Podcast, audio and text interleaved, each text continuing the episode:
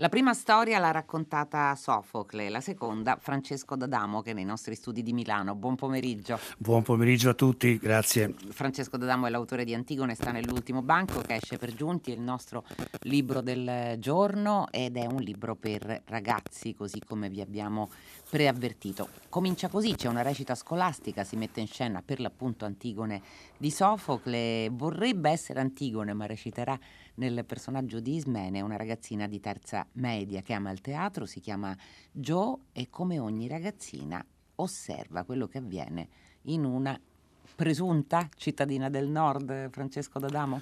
Sì, presunta, poi se qualcuno vuole provare a individuarla, ma non è necessario che sia un luogo reale è una cittadina, si capisce che è una cittadina del nord, ricca, un po' pigra, un po' indolente, un po' indifferente, un po' conformista e che a Joe, la nostra ragazzina di 13 anni, sta un po' stretta, perché Joe invece è una ragazzina sveglia, vivace, con un pessimo carattere, mm. ma che si trova un po' stretta in questa realtà paesana. Infatti Joe frequenta la terza media, è un anno importante, un anno di passaggio. Eh, la storia si svolge all'inizio dell'estate, sta per arrivare l'esame di terza media, temutissimo, però è anche quello che potrebbe aprirle l'anno successivo la porta per andare a frequentare il liceo in città e quindi eh, un momento di vita, un momento di libertà fuori dal contesto un po' opprimente del, del paese.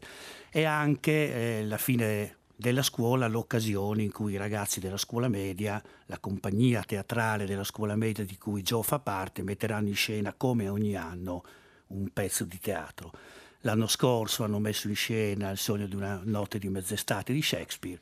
Quest'anno metteranno in scena l'Antigone di Sofocle, una tragediona, come dice Joe, no? Sì. Eh, ecco, eh, e questo paese, questo ipotetico paese del nord Italia, è un paese che in cui ogni estate, proprio in questo stesso momento in cui si svolge la storia, arriva, arriva il popolo del fiume, arrivano quelli del fiume, come vengono chiamati, e quelli del fiume sono i braccianti.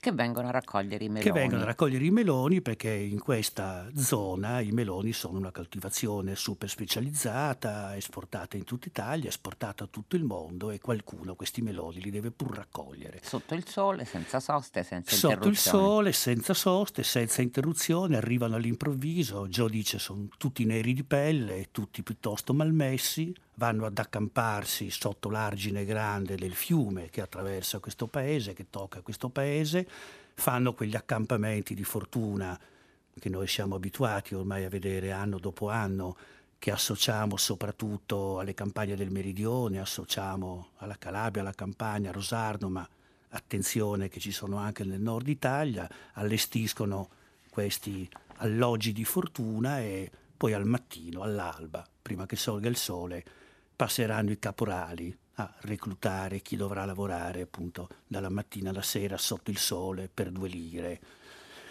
Ecco, Jo è una ragazzina che osserva come tutti i ragazzini e osserva non soltanto il popolo del fiume, così come come lo chiama? Siamo già siamo a metà maggio, ma è già estate. Fa già molto caldo. Ecco, fa molto caldo. Ha un padre che è Federico, anzi lei lo chiama proprio con il suo nome di battesimo.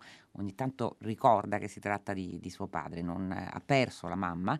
Il padre è un medico ed è su posizioni eh, tutt'altro che, che conservatrici e in spregio a chi viene da fuori, a differenza del resto del paese, e a differenza anche del fratello maggiore Pelù eh, come, che come dice eh, amaramente Joe quando eh, lo vede diciamo, accompagnarsi a una serie di ragazzi che sono molto ostili ai braccianti neri, eh, dice è diventato preda della nebbia aliena. La nebbia aliena, sì. Eh, beh, Joe appunto è una ragazzina sveglia, vivace, che guarda, che, che cerca di capire le cose, anche se ha soltanto 13 anni, e guardando questi del popolo del fiume che attraversano il paese vanno ad accamparsi, per esempio Joe non riesce a capire perché in paese ce l'abbiano tutti con loro.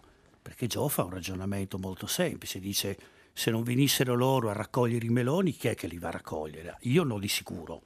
Anche mm. mio fratello Pelù, che pure è grande e grosso, se ne guarda bene, ma chi è che si va ad ammazzare di lavoro nei campi E allora questi, se non vengono loro, i meloni marciscono. Ma perché in paese li guardano tutti male? Perché in paese nessuno li vuole, nessuno gli rivolge la parola? Anzi, l'opinione comune, a quanto pare, in paese è che questi se ne devono andare, noi non li vogliamo perché sporcano, perché danno fastidio alle donne, perché sono drogati, perché fanno le risse, che tutto questo in realtà non avvenga, non ha nessuna importanza, questa è l'opinione che hanno tutti e questa è una delle cose che Joe patisce di più e Joe poi rimane assolutamente esterefatta quando si accorge che anche il suo adorato fratellone Pelù la pensa in questo modo.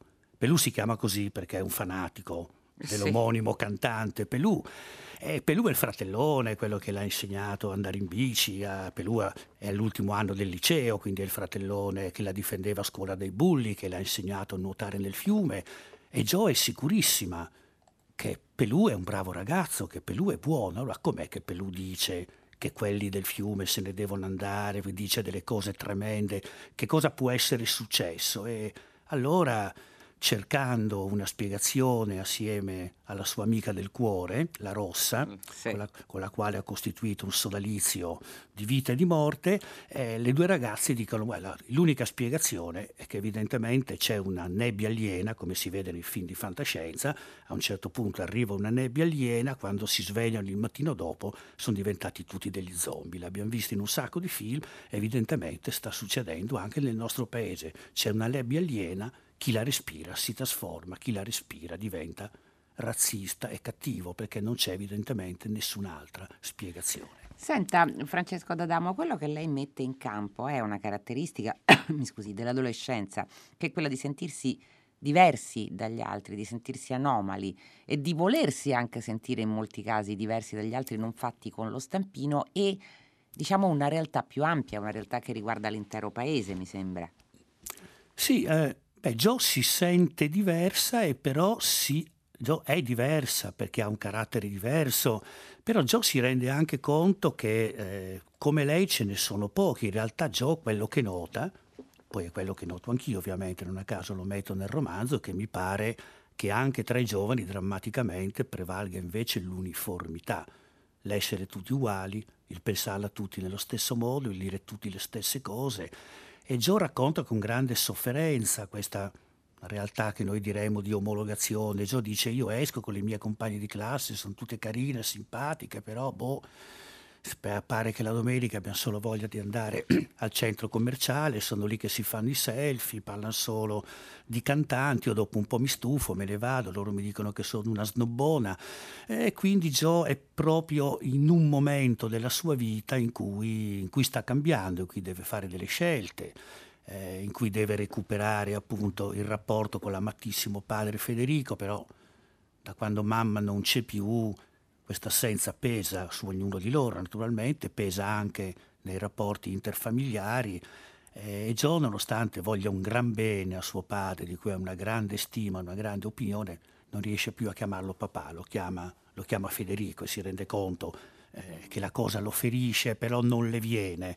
Alla fine del romanzo, quando saranno maturate le scelte, Joe tornerà a chiamare papà papà e addirittura lo prenderà per mano perché dirà nessuno ha un papà come il mio.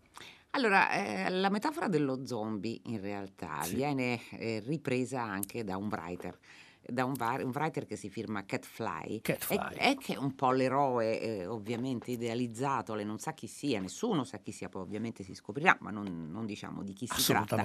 Eh, è un po' l'eroe idealizzato di, di, di, una ragazzina, giustamente, che nel momento in cui Catfly ha eh, il coraggio di andare a, a disegnare e a dar corpo poi a delle sensazioni molto precise nei confronti del resto del paese, suscitando l'ira dei giornali locali, addirittura con tanto di articoli del, del, direttore in persona che scrive vergogna, questo schifo deve finire e via così. Ecco, insomma, diventa qualcuno che lei potrebbe ecco, avvicinarsi eh, potrebbe sentirsi vicino. E naturalmente i writer sono per definizione, e questo ricordiamo è un libro per, per ragazzi, per, per, coetanei di Joe, per definizione imprendibili. Assolutamente. È la scoperta che esiste, Joe scopre che esiste in paese anche qualcun altro che avverte il suo stesso disagio, esiste anche qualcun altro che nota le cose che ha, che ha notato Joe e si riconosce in questo qualcun altro. All'improvviso, nelle strade, nelle piazze di questo paese molto per bene, molto conservatore, cominciano a comparire dei graffiti. E questi graffiti rappresentano degli zombie, guarda caso, dalla teoria della, nobile, della nebbia aliena, all'improvviso qualcuno ha avuto la stessa idea e comincia a disegnare degli zombie. E Joe si riconosce in questo qualcun altro, in questo misterioso Catflay, comincia a fare ipotesi su chi può essere e chi non può essere, non riesce assolutamente eh, a farsi un'idea di chi potrebbe nascondersi sotto questa identità segreta, è però assolutamente sicuro che deve essere molto coraggioso e molto carino. Eh. Ri- dipende- rimane da decidere se si fidanzerà con lei o con la sua amica la Rossa, insomma questo poi lo vedranno, lo vedranno in seguito. Eh, Cat Flay diventerà l'alleato principale di Joe quando Joe farà quello che farà quando Joe compirà il suo atto di disobbedienza come Antigone. Ecco, questo- come Antigone, perché tutto questo, eh, tutto questo che lei sta raccontando, che stiamo raccontando insieme, è la parte, se vuole, eh, preparatoria a quello, a- c'è un prima e c'è un dopo. Eh, un prima appunto è fatto di, di piccole storie, di piccoli racconti, di piccole crisi adolescenziali, di amicizie, di innamoramenti, di sogni. E poi però succede qualche cosa di reale, qualche cosa che non è semplicemente eh, un fatto che si legge quando bisogna interpretare un testo a teatro come Antigone di Sofocle, c'è qualcuno che muore davvero semplicemente e, e nessuno tranne il padre di Joe è disposto a dire il vero motivo per cui questo ragazzo senza nome è morto e uno ovviamente del popolo del fiume. Certo. Eh, succede, succede il fatto che mette tutti di fronte all'improvviso, di fronte alla realtà e che metterà in movimento il meccanismo che porterà poi al- alla scena finale. All'improvviso, una mattina viene scoperto, lungo l'argine viene scoperto il cadavere di un giovane, è naturalmente uno del popolo del fiume, non si sa di che cosa sia morto, la voce si sparge immediatamente in paese e immediatamente in paese, senza che si sappia ancora assolutamente nulla, c'è chi dice che naturalmente sarà una questione di droga, no? Se ci sono di mezzo quelli, c'è sempre di mezzo la droga. All'improvviso tutti cominciano a dire che sarà stato vittima di una rissa, qualcuno ricorda, naturalmente non è vero, che il ragazzo era venuto in paese la sera prima, aveva attaccato briga, aveva dato fastidio alle ragazze, cioè circolano le voci più incontrollate che vengono naturalmente immediatamente prese per buone, quelle Mm. che noi chiamiamo fake news, no? basta che qualcuno lo dica, basta che qualcuno faccia un post su un social e all'improvviso queste fantasie diventano, diventano una realtà. E l'unico che invece si occupa di scoprire la realtà il padre di Joe, che è il medico del paese, il quale ha accesso ai risultati dell'autopsia, perché la magistratura naturalmente ha disposto un'autopsia, e racconta a Joe, perché Joe glielo chiede, e quindi papà eh, Federico ritiene di doverle parlare di queste cose, anche se Zoe ha 13 anni, cosa sulla quale sono perfettamente d'accordo, e papà Federico racconta a Joe che in realtà il ragazzo è morto di sole, di fatica, di sete, di mancanza di cibo, di, di troppo lavoro e di poco di tutto il resto. E quindi dietro a questa morte ci sono delle responsabilità che però naturalmente tutto il paese molto perbenista nega nella maniera più assoluta. E addirittura, eh, addirittura eh, eh, Federico è anche un consigliere comunale e quindi si fa carico in consiglio comunale della proposta che comunque il comune provveda alle esequie di questo ragazzo, di cui non si sa nulla, non ha un nome, non ha un documento, non sappiamo nemmeno da che paese arrivi, i suoi stessi compagni di lavoro non lo conoscono perché è arrivato all'ultimo momento, nessuno sa chi sia.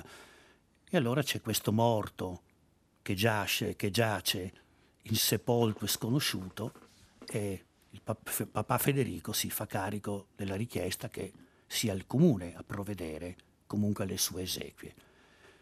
E qui evidentemente ci si intreccia con la strada già battuta da Sofocle. Questo è esattamente il punto in cui eh, quella che doveva essere appunto la storia di una recita esti- prima dell'estate, di una recita scolastica e quella che è una drammatica storia reale si avvicinano fino a intrecciarsi, diciamo così.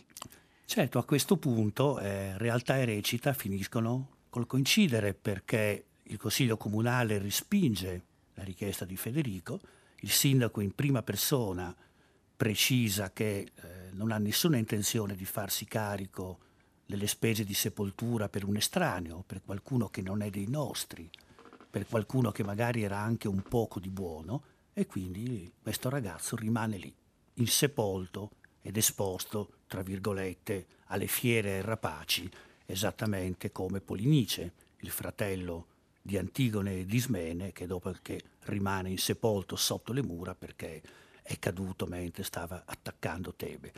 Tra l'altro, forse saprete che molti miei romanzi, quasi tutti, prendono spunto dalla realtà, perché a me piace mm. provare a raccontare il mondo contemporaneo a quelli che io definisco degli adulti che hanno provvisoriamente 13 anni. Ecco, ai miei non scrivo romanzi per ragazzi, scrivo romanzi per, per, piccoli adulti. E a questi piccoli adulti io voglio provare a raccontare il mondo nel quale vivono, nel quale vivranno, anche con le sue grandi contraddizioni, con le sue realtà stridenti. E quindi quasi sempre i miei romanzi prendono spunto da un fatto reale. Questo episodio è realmente avvenuto in un paesino in provincia di, non diciamolo, c'è stato un episodio analogo e il sindaco si è rifiutato di dare sepoltura ad uno straniero, a qualcuno che non appartiene a questa comunità. Io ho letto questa notizia che non ha avuto naturalmente l'onore delle prime pagine, era una notizia di poche righe nelle pagine interne. Questo morto insepolto mi ha fatto venire in mente l'Antigone Soflo, che da qui è nato lo spunto, lo spunto per il romanzo. Antigone. Eh. Senta, eh, Francesco D'Adamo, cioè lei poco fa diceva non scrivo per per ragazzi, ma scrivo per adulti che hanno provvisoriamente 12 o 13 anni. Ecco, eh, questo se crede esula, ma non troppo da questo romanzo. Cioè, eh, proprio gli, i ragazzi che hanno anche quella età e, e i loro fratelli maggiori eh, in questi ultimi giorni eh, mostrano di conoscere molto bene la realtà che, che li circonda a volte forse più degli adulti ed è anche interessante, eh, amaramente interessante notare eh, con quanta foga molti adulti eh, respingano le loro ragioni, mi riferisco a Friday for Future ovviamente. Certo. A me si è, si è, allargato il cuore, insomma, evidentemente, nel vedere milioni e milioni di ragazzi giovanissimi, tra l'altro, anche giovanissimi, che appunto che si occupano della realtà, che si occupano del loro futuro, che hanno il coraggio di fare delle scelte, hanno il coraggio di scendere in piazza, di manifestare, tra l'altro in maniera non solo assolutamente pacifica, ma in maniera anche molto allegra, molto divertente, molto divertita, anche se vanno a portare delle esigenze serissime, a questo punto addirittura drammatiche. Mi si è allargato il cuore, speriamo che veramente sia il segno di un risveglio un po' più generale e noi adulti, per la maggior parte, no, non ci facciamo, non ci facciamo una bella figura, ma mi ha molto impressionato sentire delle dichiarazioni sulle manifestazioni fatte dai ragazzi in questi giorni identiche alle cose che sentivo dire su di me quando ai tempi del liceo scendevo in piazza magari per manifestare contro la guerra nel Vietnam piuttosto che ecco si dicevano esattamente le stesse cose che qualcuno dice adesso che era soltanto un pretesto, che era un'occasione per non andare a scuola, che eravamo strumentalizzati, che non capivamo niente. Eh, gli anni passano, ma loro non muoiono mai, insomma, noi qualunquisti e quelli che devono sempre sminuire tutto non muoiono mai purtroppo. Però questi ragazzi questi ragazzi spero che tengano duro, Senta, una grande speranza in loro. C'è una cosa interessante che, che, che, viene detta in questo romanzo, è un dialogo quasi casuale senza irritare Eugenio che non vuol sentir parlare di trama nei libri, però qualcosa bisognerà pur dire anche perché eh, non si può non raccontare un libro soprattutto destinato ai, livo- ai lettori più giovani certo. e quindi probabilmente se sono all'ascolto evviva tanto meglio ma forse ci sarà qualche educatore o qualche genitore all'ascolto in questo momento ebbene eh, una cosa ancora si può dire senza andare a turbare troppo la sensibilità di alcuni dei, dei fervidi anti-spoiler che purtroppo aumentano in questo paese. Ecco, si potrà forse dire che eh, Joe voleva fare la parte di Antigone e invece eh. l'insegnante di recitazione, Betty, le affida la parte di Ismene. Però dice una cosa molto bella, perché Joe è arrabbiatissima, dice Ismene è una vigliacca, eh, non, non, non sfida Creonte come ha fatto Antigone dice una cosa interessante che forse ci è utile. Anche Ismene può diventare Antigone. Infatti, ma infatti io scrivendo questa storia ho voluto in realtà raccontare eh, la ribellione di Ismene, ho voluto raccontare l'atto di coraggio di Ismene.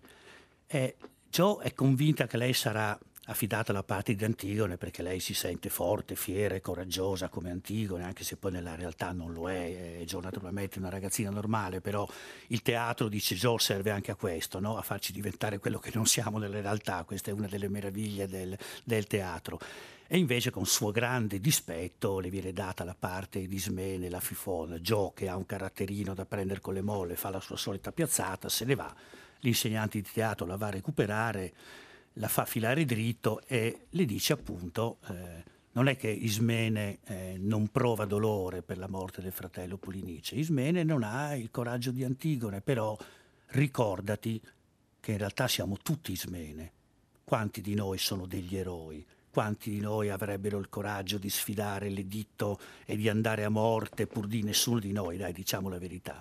Ora io ho voluto in questo romanzo raccontare la storia di come Ismene può diventare Antigone, di come tutti quanti possiamo trovare il coraggio per un piccolo gesto di disobbedienza, perché questo alla fine farà farà gioco. Poi dovremmo discutere lunghissimamente, lunghissimamente se, se Antigone se... compie effettivamente un gesto di disobbedienza come la interpretava Sofocle, ma questa è un'altra storia, è, un'altra... è, una storia per ragazzi. Noi abbiamo il tempo per ascoltare da lei, Francesco D'Adamo, i rituali, tre consigli di lettura che tornano mm. nello spazio del libro per ragazzi di Fahrenheit. Sì. Allora, i consigli di lettura e i consigli di lettura. Allora, io per tutti, dagli 8 agli 88 anni, consiglio eh, un grande classico che mi ha accompagnato da quando avevo appunto otto anni e che periodicamente rileggo perché mm. è un romanzo straordinario che è L'isola del tesoro, che oh, è beh. uno straordinario romanzo di avventure. C'è questa mappa che se riesci a decifrarla trovi il tesoro, c'è un viaggio prigionieri di una ciurma di pirati, c'è un ragazzino nascosto nella botte delle mele, insomma io lo trovo, continuo a trovarlo, continuo a trovarlo un grandissimo romanzo che consiglio, che consiglio a tutti. E l'isola del tesoro per cominciare, tra l'altro per siamo legati anche noi come Fahrenheit all'isola del tesoro certo. perché in questi vent'anni è stato oggetto di gioco non so quante volte. Esatto, il secondo titolo. Io mi ricordo anche il vecchio sceneggiato della RAI eh, degli certo. anni 60, bellissimo, bellissimo, mi ricordo quando... Eh. Il secondo invece è un consiglio per tutte le ragazzine che hanno 13 anni come Joe, che faranno l'esame di terza media, che l'anno prossimo diventeranno grandi e andranno a fare il liceo, e a, e a loro, e anche ai ragazzini naturalmente che hanno 13 anni, eccetera, eccetera, consiglio un libro che viene citato da Joe nell'Antigone, perché a un certo punto Joe dice... Eh, la nostra prof a un certo punto ci ha fatto leggere un romanzo intitolato Il buio oltre la siepe. Eh certo, sai, Sai e che poi... noia, invece no, invece no, il buio della siepe è un grande Velocissimo romanzo. l'ultimo titolo. Velocissimo l'ultimo titolo per quelli che invece stanno aspettando che Joe arrivi come primina al liceo, un romanzo di uno scrittore americano intitolato Ken Casey, che credo sia l'unico che ha scritto, Qualcuno volò sul nido del cuculo, da cui venne tratto un film, fa, meraviglioso. Un film meraviglioso, il romanzo è ancora più meraviglioso. Grazie, grazie Francesco D'Adamo. Grazie a voi. Antigone sta nell'ultimo banco, pubblicato da Giunti, libro del giorno per ragazzi di Fahrenheit che si va dunque a chiudere. Naturalmente non può non chiudersi senza i saluti della redazione.